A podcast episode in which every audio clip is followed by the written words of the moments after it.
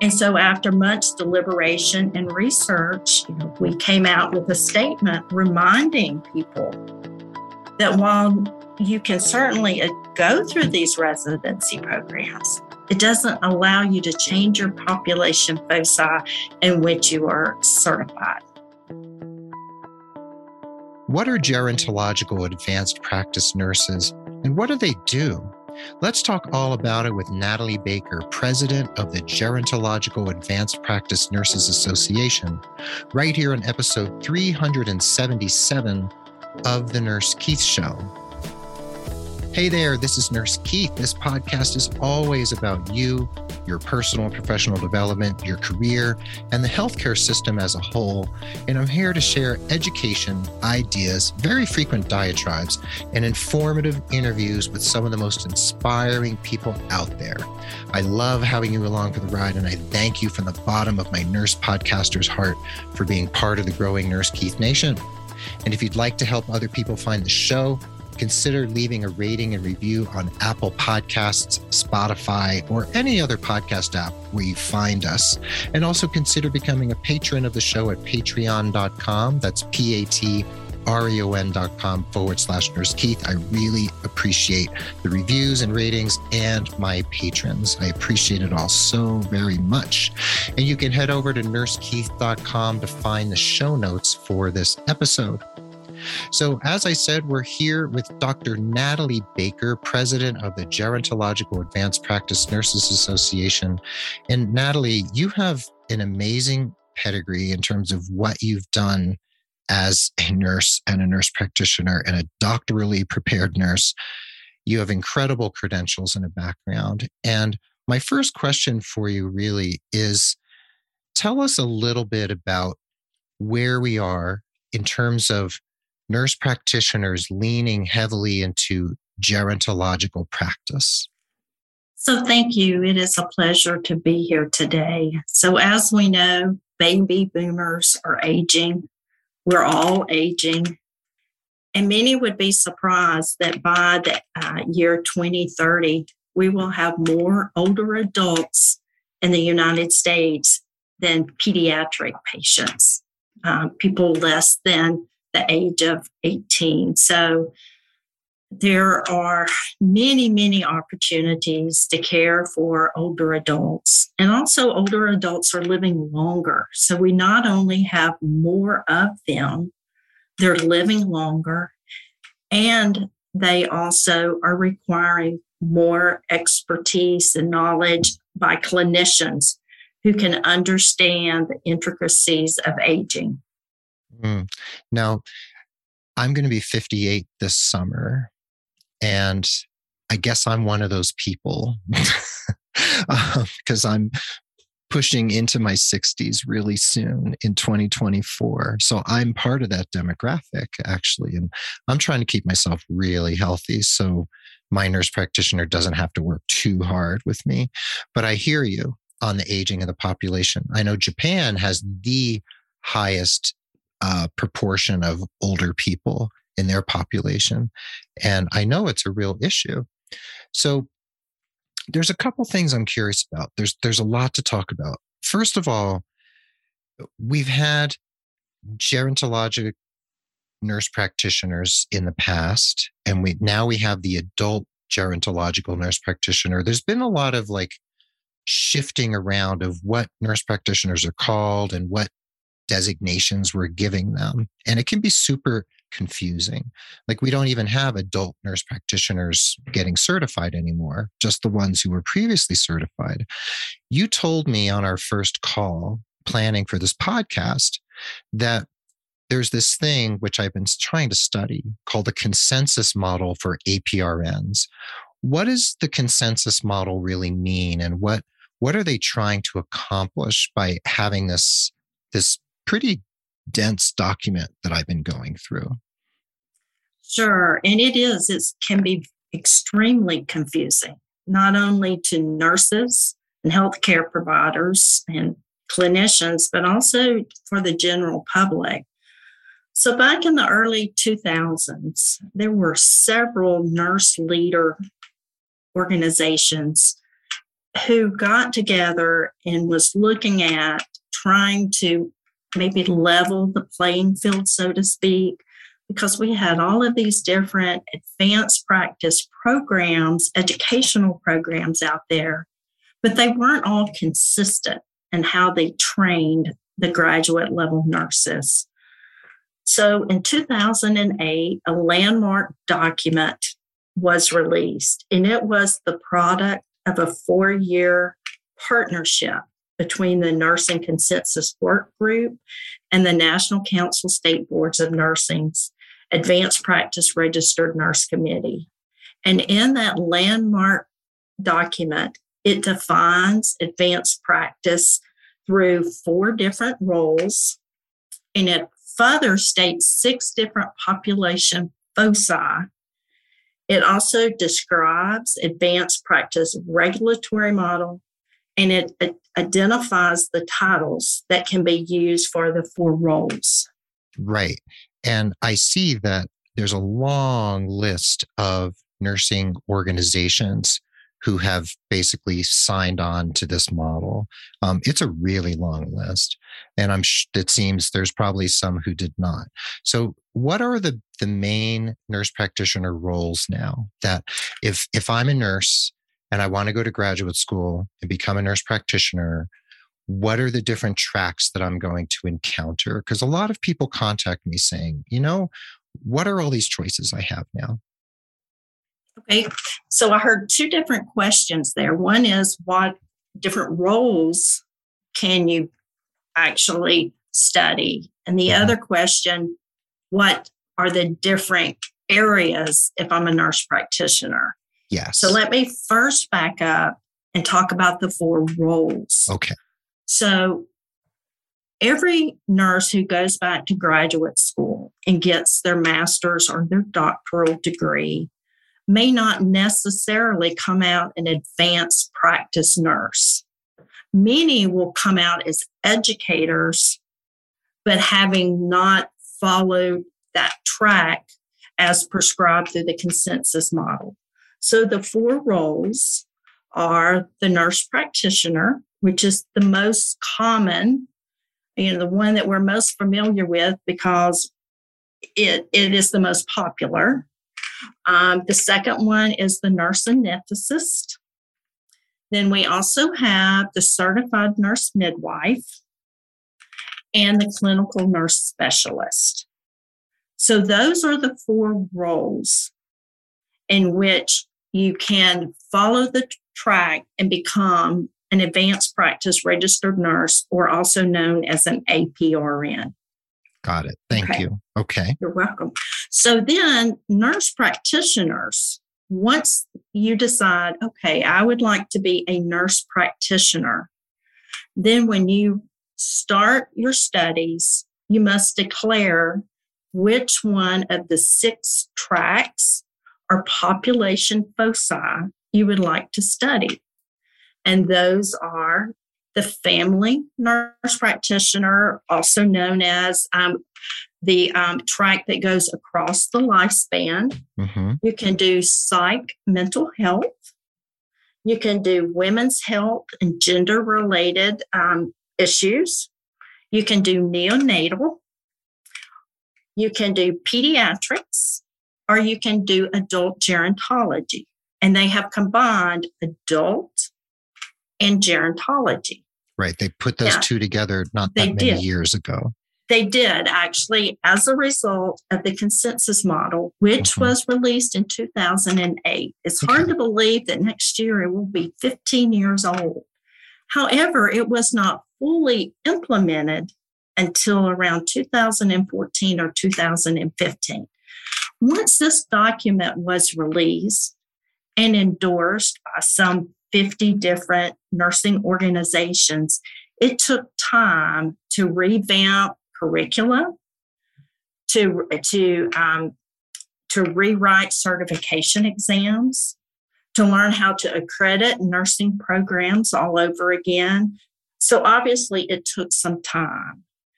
And then also, if you decided you wanted to do pediatrics or the adult gerontology, You further have to then decide do you want to do acute or primary care? Yes, exactly. And one of the things I've talked about on this show and just talked about with other nurse practitioner colleagues is you know when when someone goes to medical school they get to try all these different things right?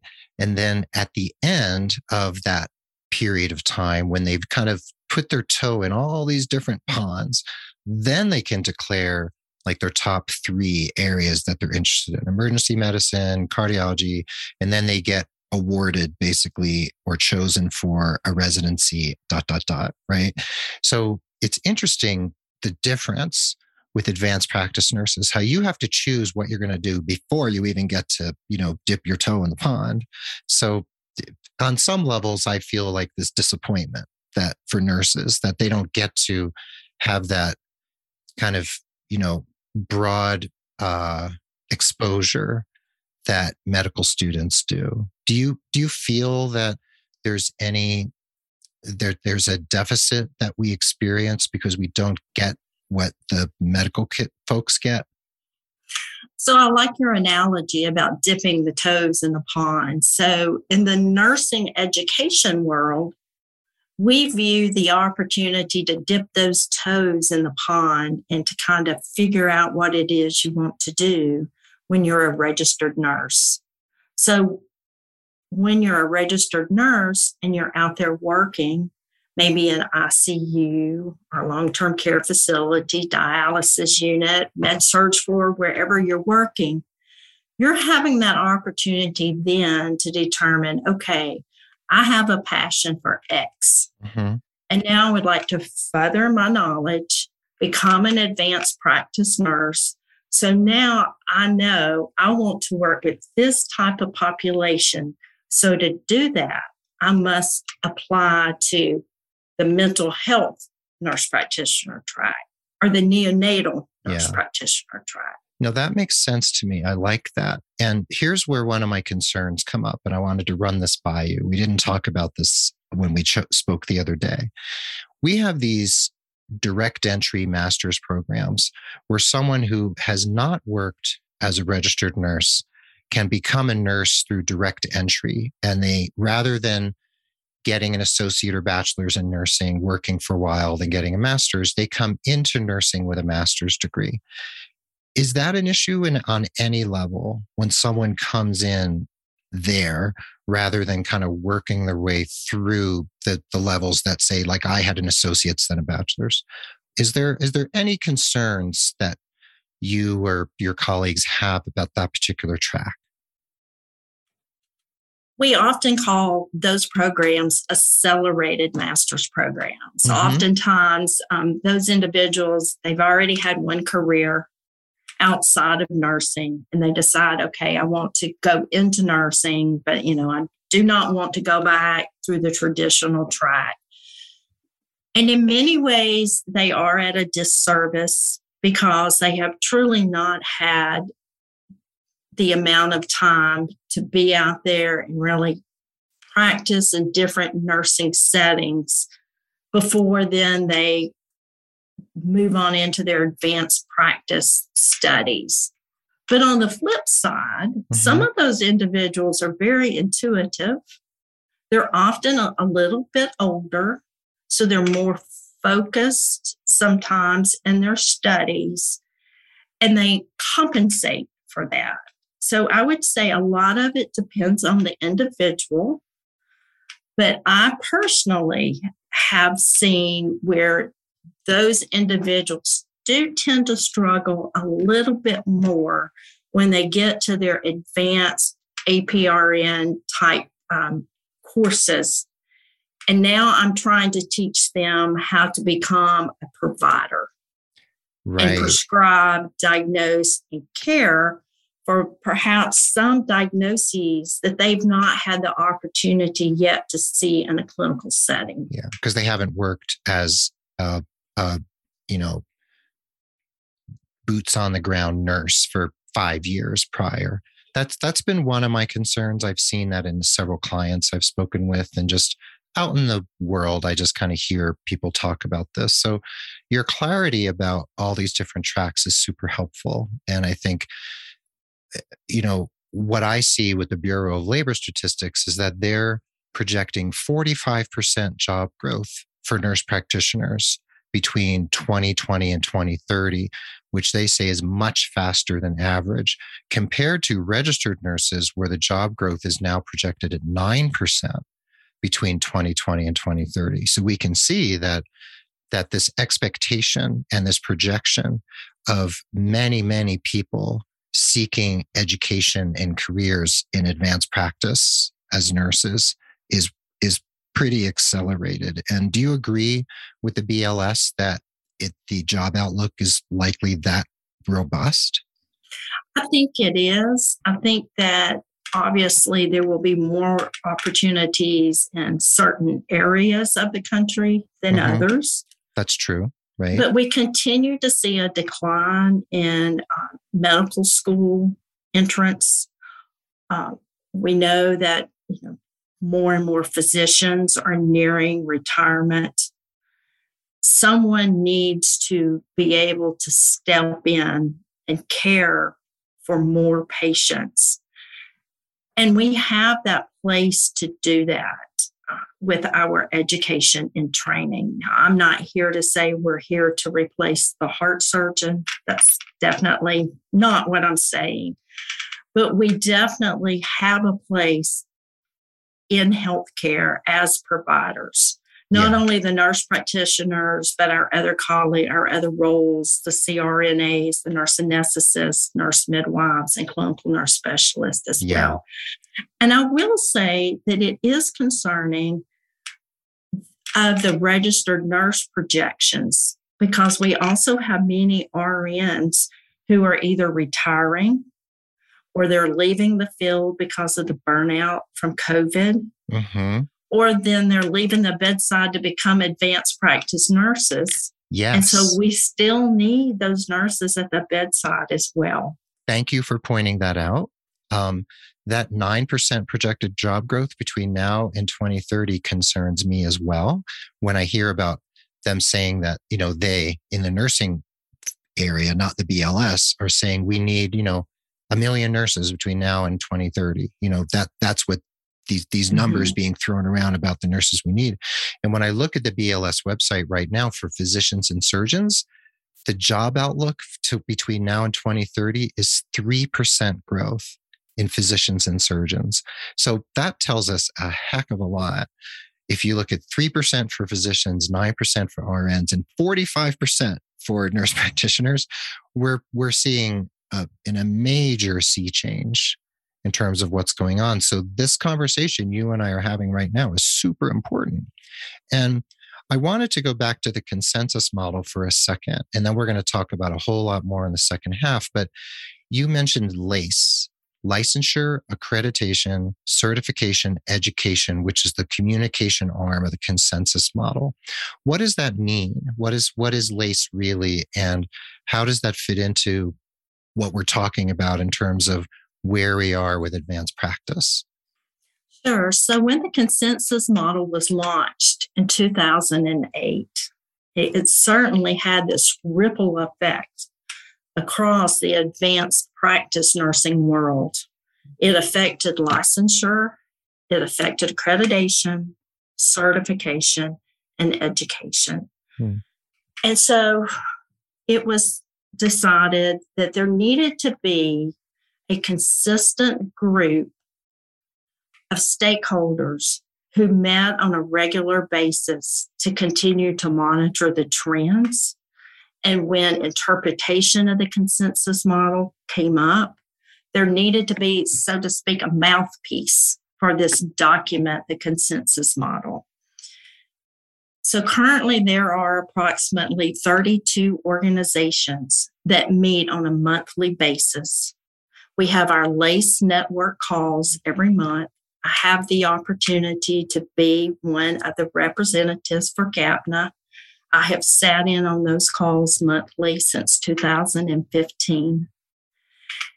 And we try to address questions that come up related to how do we interpret the consensus model. And as things change, the whole healthcare landscape is changing. And how do we address that? Um, for instance, um, back when the um, consensus model was developed, we did not have nurse practitioner residency programs. Now we're seeing those residency programs, like, you know, you talked about medical schools and then the medical students, once they graduated from medical school, going on to a residency. Mm-hmm. But now we're seeing nurse practitioner residency programs. Well, once someone graduates as a nurse practitioner, although they are limited, there are opportunities for nurse practitioners to then go to a residency program. Well, recently, a situation came up where some nurse practitioners who maybe were trained in one patient population decided to go through a residency program in a different patient population so that they could switch over to a new patient population. But the consensus model does not allow that. The oh. consensus oh. model is very clear that if you change your, your focus area, you must go back to school to do so. And so, after much deliberation and research, you know, we came out with a statement reminding people that while you can certainly uh, go through these residency programs, it doesn't allow you to change your population foci in which you are certified. I see. So it sounds like LACE is almost a advanced practice nursing think tank. And it's more than a think tank because it actually communicates to the public and to the nursing community what it is the consensus model actually says, and they help to interpret that pretty dense document. That that is a very good analogy. Yeah, yes. Yeah. So it's very complex. And before we take a break, I wanted to ask another question. And, you know, I'm demonstrating some of my own ignorance, and that's great because that's how, you know, no, the stupidest question is the one we don't ask, right? That's so right. we we do have there are postmasters certificates um, these other certifications that advanced practice nurses can get. There's like emergency nursing, there's there's several along the line, right? And that you're not actually going back to school like for another degree, but you're doing a training which gets you this other kind of postmasters accreditation. What what are those, and um, do they fall within the consensus model? So that's a great question. Oh, good. So a postmaster certification Yes. Is when someone goes back school after they already have their master's degree. And let's say they want to change population foci. Let's say that they, they have always been neonatal, but they really want to do pediatrics now. And so instead of having to go back and retake all of the basics, they get you know some credit for that they have a shortened educational uh, program of study, but they call it a postmaster certificate. Mm-hmm. Now, they could also enroll in a doctoral program, and then it would not be a postmaster certificate. Then they would complete a doctoral program. Right, but using degree. your terminology, right. And postmaster certificates are fairly common. For instance, um, you mentioned adult nurse practitioners. They have retired our adult nurse practitioner certification. I was trained as an adult nurse practitioner. I later became also a gerontological nurse practitioner. I have two separate certifications. If I ever let one of those lapse, I have no recourse to retake the exam because that exam doesn't exist anymore. It doesn't exist anymore. Right, because so now we have would, the adult gerontological combined. That is correct. That is correct. And my transcripts do not show that I completed an adult gerontology program. So I then would need to go back to school and pick up whatever components that I'm missing on that transcript to get a postmaster certificate. But now let's talk about emergency nurse practitioners. Oh, That yes. is a specialty. hmm So the consensus model lays that groundwork for our population foci, our program of study, our focused area. And so let's say it is family nurse practitioner, hmm but this FNP works in an emergency room and really wants that specialization to be recognized that he or she has that expert qualifications to work in an emergency room. There is a specialty exam that one can take. They can go through emergency nurse practitioner track and then take that exam. Another excellent example is for gerontology nurse practitioners. They did away with our quote specialty. They combined it with adult. So my organization, after doing its research and determining the proficiencies for a geriatric nurse practitioner, developed a separate uh, certification arm, and we now have a specialty exam for gerontological specialists. Wow. Okay. So there's differences then, as you can see, between specialists and then the track in which you are um, educated. Yes.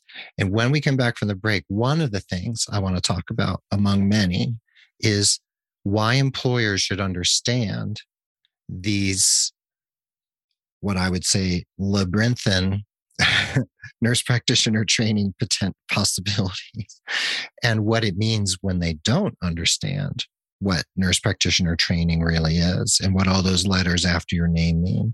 So when we come back from the break, we're going to dig into that and a whole lot more and your history and GAPNA. And so hang out here with us for the second half of episode 377 of the Nurse Keith Show.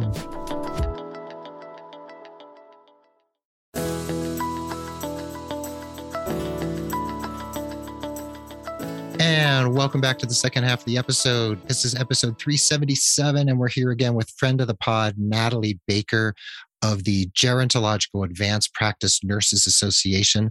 Dr. Natalie Baker, I should actually say. Now, Natalie, I just want to talk about you for a second.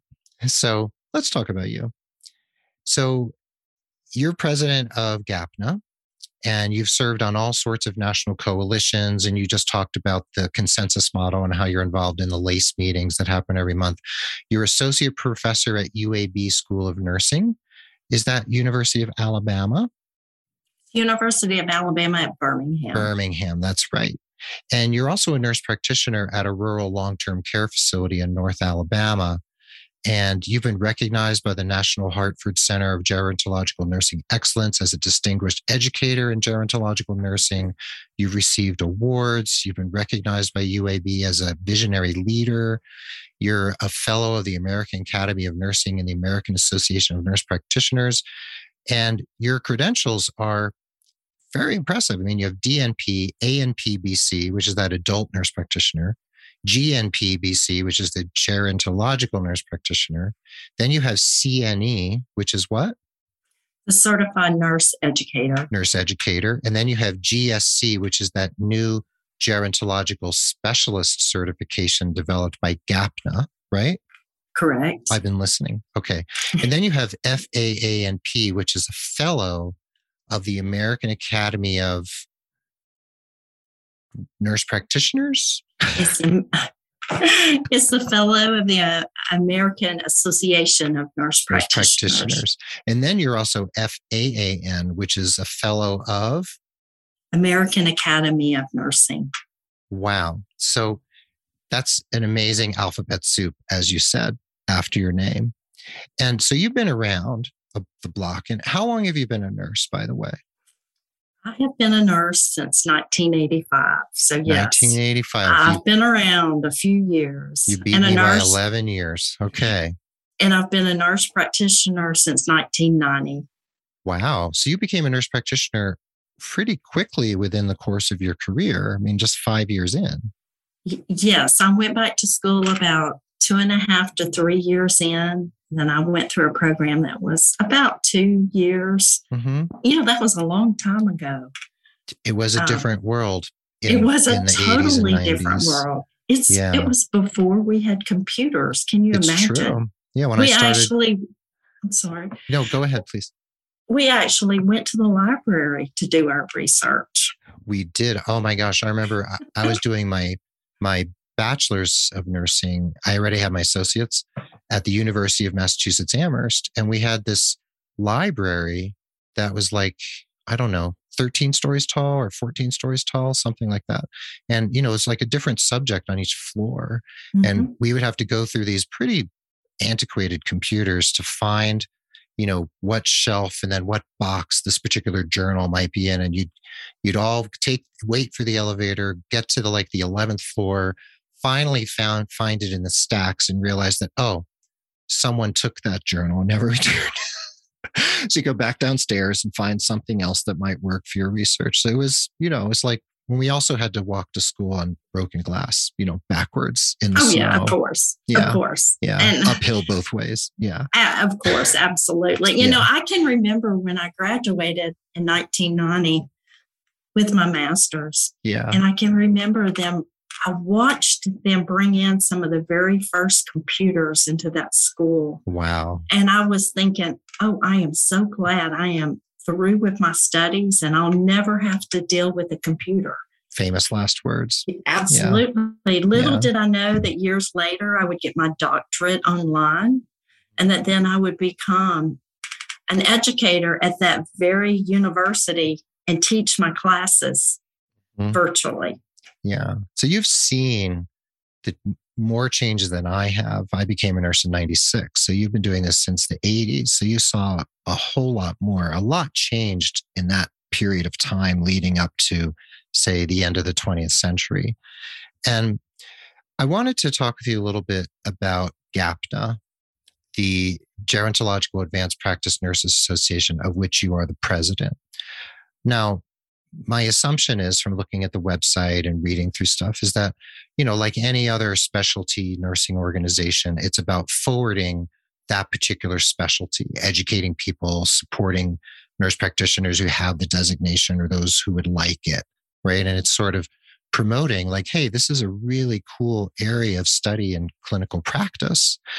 And you shared at the top of the show that the number of people who are of advanced age, of which I am slowly becoming one of those people. um, this is a very, very important specialty for obvious reasons. So, how, are you encouraged by the number of people who are showing interest in this particular area of clinical specialty? I am. You know, we are the premier organization for advanced practice nurses caring for older adults, but we also have an associate membership for any nurse caring for older adults. So you do not have to be an advanced practice nurse. And we promote excellence in caring for older adults. We our members are clinicians, they may be educators, they may be researchers. So we have a very diverse group of members with that common goal of advancing the care of older adults. And we're uh, very active um, with advocacy, you know, uh, promoting changes uh, at the legislative level. You know, it's interesting that nurse practitioners cannot order diabetic shoes. Who would have guessed? Amazing. They But can order narco- can- you can prescribe narcotics in certain circumstances depending on the state. Absolutely. We can order insulin. We can order medicines that, if not taken properly, will kill our patient, but we cannot order diabetic shoes to prevent foot ulcers. Who'd So. Right. so we are very involved um, with those type of initiatives. And we also align and partner with other organizations so that there is more power in numbers. That sounds like a really smart idea and i see that you you know, you have student memberships, you have chapters, you have committees, you have a leadership institute, special interest groups, corporate membership, and all the certification stuff that you mentioned before, the gerontological specialty. And I see you have an annual conference that's coming up in um, Orlando, Florida, September 15th to 17th, 2022. At, that's the annual GAPNA conference at the Hyatt Regency Grand Cypress. And then I also see you have a pharmacological a pharmacology and prescribing in older adults conference in 2023 and that's april. And that happens to be in honolulu hawaii. So you've got some really great um, events coming up for people who are interested. And i'm sure someone who's a nurse practitioner who isn't yet a gerontological specialist or maybe even a nurse who's interested could go to go to that conference oh absolutely we have uh, nurse practitioners with all backgrounds you do mm-hmm. not have to be a gerontological nurse practitioner we also have clinical nurse specialists we do have registered nurses who are not advanced practice. Mm-hmm. Sometimes we have physicians assistants who also attend our meetings. We um, have educational resources online. Uh, some of those, you know, you must purchase, but we have free toolkits for clinicians, uh, gerontology resources for advanced practice nurses and preceptors. Uh, we also have another toolkit that we keep updated for APRNs who practice in the acute and emergent care setting. Because one mm. thing we learned about five years ago as the acute care nurse practitioners caring for these adults in hospitals, they did not have an organization. And so we developed a special interest group just for them and we make sure at our conferences we have topics specific for them so that they can get the education that they need as well. Yes. Now, let's dig into a couple points. So, one is nurse practitioners are trained in acute care or primary care, right? So, we have those tracks. Yes, if you do adult gerontology mm-hmm. or pediatrics. Right. Those two have the tracks. So, what should someone think about if they're in the process? Because you're a nurse educator. So they're in the process, they're going along, and they're like, okay, I'm looking at gerontological, adult gerontological nursing, or I'm looking at the pediatrics. How do I decide whether I'm going to go primary or acute? What are some of the thought processes you think are important to engage in to get yourself to that place of feeling pretty clear? I think you need to ask yourself Do I primarily want to take care of someone who maybe is in the hospital, who is physiological and stable, or you know, technologically dependent, mm-hmm or, or maybe highly vulnerable to complications? You know, do you like those type of settings and patients?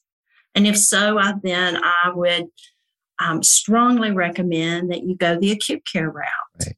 I would but also if, add, I want to add one ahead. thing here um, that I talk to my clients about is that it's the nature of the relationship with the patient too. It's short term, right? Exactly. In acute care. Sorry, I didn't and, mean to interrupt, but I wanted no, to add that we're on the same wavelength because that's what I was about to say. Oh, but, so sorry. no, that's fine. But if you like someone, or you know, if you're someone who really wants to have that long-lasting relationship with your patient population, mm-hmm. who will get sick and mm-hmm. have acute episodic illness, a urinary tract infection, pneumonia, who may develop chronic diseases such as diabetes, mm-hmm. also need preventative care, you know, making sure that they get their vaccinations and that they get their mammograms, then you're probably someone who would be more well suited for primary care. Yes. And there's always some overlap in what we do. But I think those are the big two endpoints that you think about okay. before you decide acute or primary. That's fair. And, yeah. And then I think you also need to ask yourself do I primarily like taking care of children, adults, adolescents, older adults. Mm-hmm. Because some people think, well, if I go to an FNP or family nurse practitioner program, I can take care of anyone from the womb to the tomb, which is true. But if you really know you want to do older adults, then I would recommend you do the adult gerontology track because you will get more classroom information and clinical experiences and be tested on your certification exam more heavily Mm-hmm. in those geriatric topics like geropharmacology, end of life, Mm-hmm. chronic diseases, those type of issues. So those are some of the major distinctions between a family nurse practitioner's training and an adult gerontological nurse practitioner's training. And, eh, you know, almost everyone who comes to me about becoming a nurse practitioner talks about being an FNP. And what I often say to them is okay, so do you really want to be trained and educated to work with people from womb to tomb? Is that really what you want? Do you want to have be like that broad, broad generalist? And I also tell them that if you're going to work in primary care, you need to be realistic about what primary care means because a lot of people come to me who are newish nurse practitioners, FNPs specifically, and they say, you know, I didn't realize when I was going to become an FNP that I was going to be hammered into this as a round peg into a square hole where I basically have to function like a primary care doctor where I see a patient every 15 minutes and I don't really have time to do much preventive care. So a lot of people come to me frustrated that primary care is in this, you know, very tight 15 minute schedule visit kind of model and they don't feel like they can provide the holistic nursing care that they were actually trained to do and why they wanted to be a provider in the first place. So I have some concerns about people who rush into FNP and then realize what that might mean depending on the practice they choose. Do you do you share some of those concerns?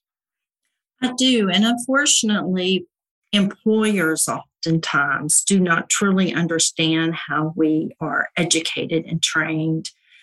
And we are educated and trained according to competencies Mhm. related to whichever population foci that, you know, track that we go through. And oftentimes employers think, well, I'll just hire an FNP because they can take care of anybody who walks in the door. Right. They can do anything. Well, and, and that might be fine if you're in a rural emergency room setting where you truly do not have any control of who walks in the door. But if you're an adult uh, clinic or you're a long term care facility, you know, you really need someone with that in depth information about older adults. And oftentimes people do not understand that if you do adult gerontology, you're trained to take care of patients from early adolescence on through old, you know, being an older adult, you know, until until their death. And the World Health Organization actually defines adolescence as beginning at the age of 10. Wow. And then if we look at pediatric nurse practitioners, some of them care for patients into their early 20s because some will stay in a pediatric practice, especially like a specialty practice, till they're maybe 21 ish. Some will even stay even longer, like maybe if they have cystic fibrosis. Yes. a Down syndrome, you know, you have to remember now that with so many advances in healthcare, we really can't use a magic number cutoff. No. And even at the nursing home where I see patients, sometimes I may have a patient who is in their 30s, hmm but they've got those chronic diseases that I see in the 80 year olds. Right. For whatever reason. Right. Absolutely. So, most states, for that reason, the boards of nursing in most states do not limit our advanced practice nurses to an age group necessarily. I see. So, so so far we've talked about the consensus model and what that means and how long it's actually been around almost 15 years. We've talked about LACE, licensure, accreditation, certification, education, that sort of think tank, the communication arm of the consensus model. And we've really delved into what this all means in terms of, you know, do we go acute care? Do we go primary care? And this difference between an FNP and an adult gerontological and how the training might be much more, will be much more intensive, say, in terms of gerontology, if you do the adult gerontological track and not the FNP track. So people have to think very carefully about what really draws them to practice as an advanced practice registered nurse because that once you choose that track it, there's some work involved in going back. And a question i have for you that just popped into my head is say i train as a pediatric nurse practitioner and i choose acute care and 10 12 years in I'm like, you know, I'd actually like to check out primary mm-hmm. care. How do I then go back and get training to become a primary care pediatric nurse practitioner? What happens? So, to be able to sit then for that primary pediatric nurse practitioner program, you have to look at their qualifications, their criteria and it is heavily focused on where you did your clinical hours of training. I see. Hence the reason why you have to go back to school. Mm-hmm. So, what schools of nursing will do is they will look at your past transcript and they will see where you are lacking to meet those qualifications to take the new certification, and it is called a gap analysis. A gap analysis. Okay. And then they will develop your program of study that will then allow you to meet those qualifications for the certification exam in whatever new area you want to do.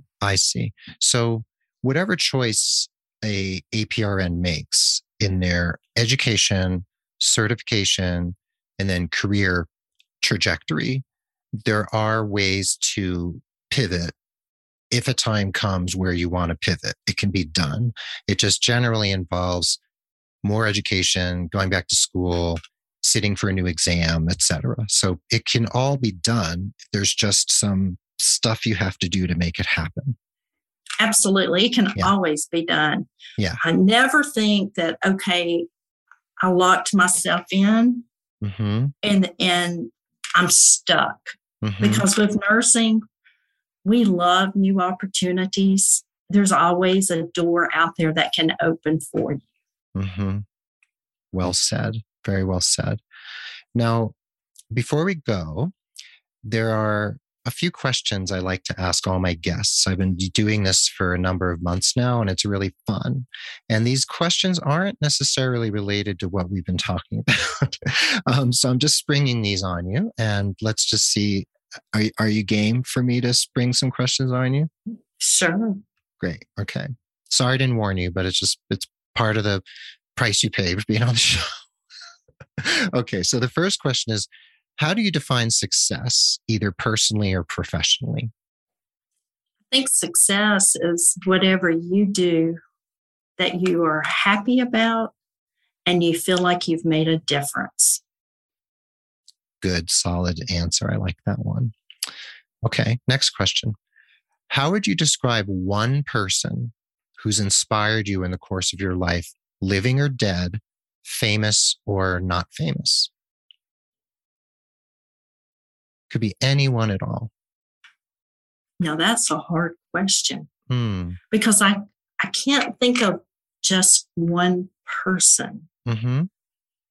But I would say that I have been inspired by people who do not give up, who set a goal. And even though they may have barriers, they figure out how to get around those barriers to accomplish whatever it is they want to accomplish. Hmm. That's beautiful. That's great. So it's not a specific person, it's just sort of a a type of person you've encountered in your life who you've noticed. Like those those yes. people really inspire you. That's great. And they could end up being like mentors for you, somebody who you emulate or look up to. Definitely. That's really nice. I like that. Okay. Two more questions. The next one is Is there a book or a movie? It doesn't have to be your absolute favorite, just one that just pops into your head that's had an impact on the way you think, the way you live your life, the way you see the world, just anything at all. It could be something you read as a child or something you read last week or watched last week. I would say the Bible. Just oh, yeah? those, those principles of you know doing good mm-hmm. and treating everyone with love and respect and not judging people i think has helped me especially in my nursing career hmm. because as we encounter all different types of individuals walking different walks of life having different values and beliefs we can all treat everyone with love and respect the same as Jesus Christ did. That's lovely. So are you are you a reader of both the Old Testament and New Testament? Do you read both? Yes. Yeah. Yeah. That's lovely. Thank you. Okay, and here's the last one. What's one piece of advice you would give 18 year old Natalie right now, whether you think she would listen or not? To follow your dreams. Mm-hmm and again to not give up mm-hmm. to figure out what you want to do and don't lose sight of that goal so in a way you're going back to your answer to how you define success and the people who've inspired you in the course of your life actually you're kind of dipping back to those answers because that's how that seems to be part of your value system. And you would want 18 year old Natalie to know that. I, well, I think so. You know, I am a, a, a first generation college graduate. Wow. Congratulations. You know, being told all of my you know, childhood that I would go to college, mm-hmm. but I did not know a single person who had gone to college personally. Hmm. Wow. And, and look so, at you now. I mean, look at what you've accomplished. Well, I try to inspire those who feel like that they don't have a way to go to college. Yeah. Yeah. That's wonderful. And I'm sure you've inspired a lot of people. And I have one last question for you that just came into my head. What's your vision for advanced practice nursing in the next 25 to 30 years? What, what would you love to see happen? we are going to have to have full practice authority across this country. Okay. And I think that it is going to have to come from the federal level. As you mentioned at the beginning of the podcast, we have what a 45% projected growth in advanced practice nurses. Mm-hmm. Almost half of the states in this country prohibit us from doing everything we are educated and trained to do. You're so right. And I can say, you know, in my own state where we have a very restrictive practice um, laws, we rank lowest and in the you know the, the lower tier in almost all health metrics. Isn't that fascinating? It is, uh, and when you look at the states that rank in the lower metrics, they are from restricted practice states. Mm. So, my vision, my hope is that within the next decade, we can all practice to our full extent of our education and training so that we can provide the level of care that patients need. And not every patient has access to a willing and ready and waiting physician. Well said. Oh my gosh. Mic drop. That was perfect. Thank you. Um, that's exactly what I wanted to hear. um, you must be reading my mail. So thank you so much, Natalie. This this has all been super clear. We need this kind of crystalline clarity right now because there is this confusion about what APRNs do, and we want employers to understand if we can ever get them to understand, that would be awesome. But people like you are advancing this cause, and I really, really appreciate it. So thank you so much for being here. I encourage people to check out the Gerontological Advanced Practice Nurses Association. You can go to the conference in Orlando in September 2022, or you can go to Hawaii in Honolulu for the Gerontological um, Pharmacology Conference. And both hotels, I have to say, are on the beach Orlando, and Honolulu. So you kind of can't go wrong and you'll get CEUs too and meet some really cool people. So, Natalie, thank you so much for representing GAPNA and um, thanks for doing such good work in the world. It's been my pleasure. Thank you for having me. Well, there you have it. Thanks for listening to this awesome episode of the Nurse Keith Show with Natalie Baker of the Gerontological Advanced Practice Nurses Association, GAPNA. Please check them out. I hope you feel uplifted, empowered, and informed from this episode. So, take some inspired action in the interest of your personal and professional development. If you need personalized holistic career coaching, look no further than nursekeith.com and Nurse Keith Coaching. Mention Natalie or GAPNA or the show and get 10% off your first coaching package. And if you want to become a patron over Patreon, that would be awesome. We're a proud member of the Health Podcast Network at healthpodcastnetwork.com.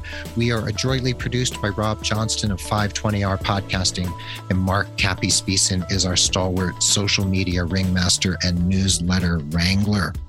Before we say goodbye, I'll leave you with this quote by the musician Robert Fripp, one of my favorite quotes May my living honor my parents. May my living repay the debt of my existence.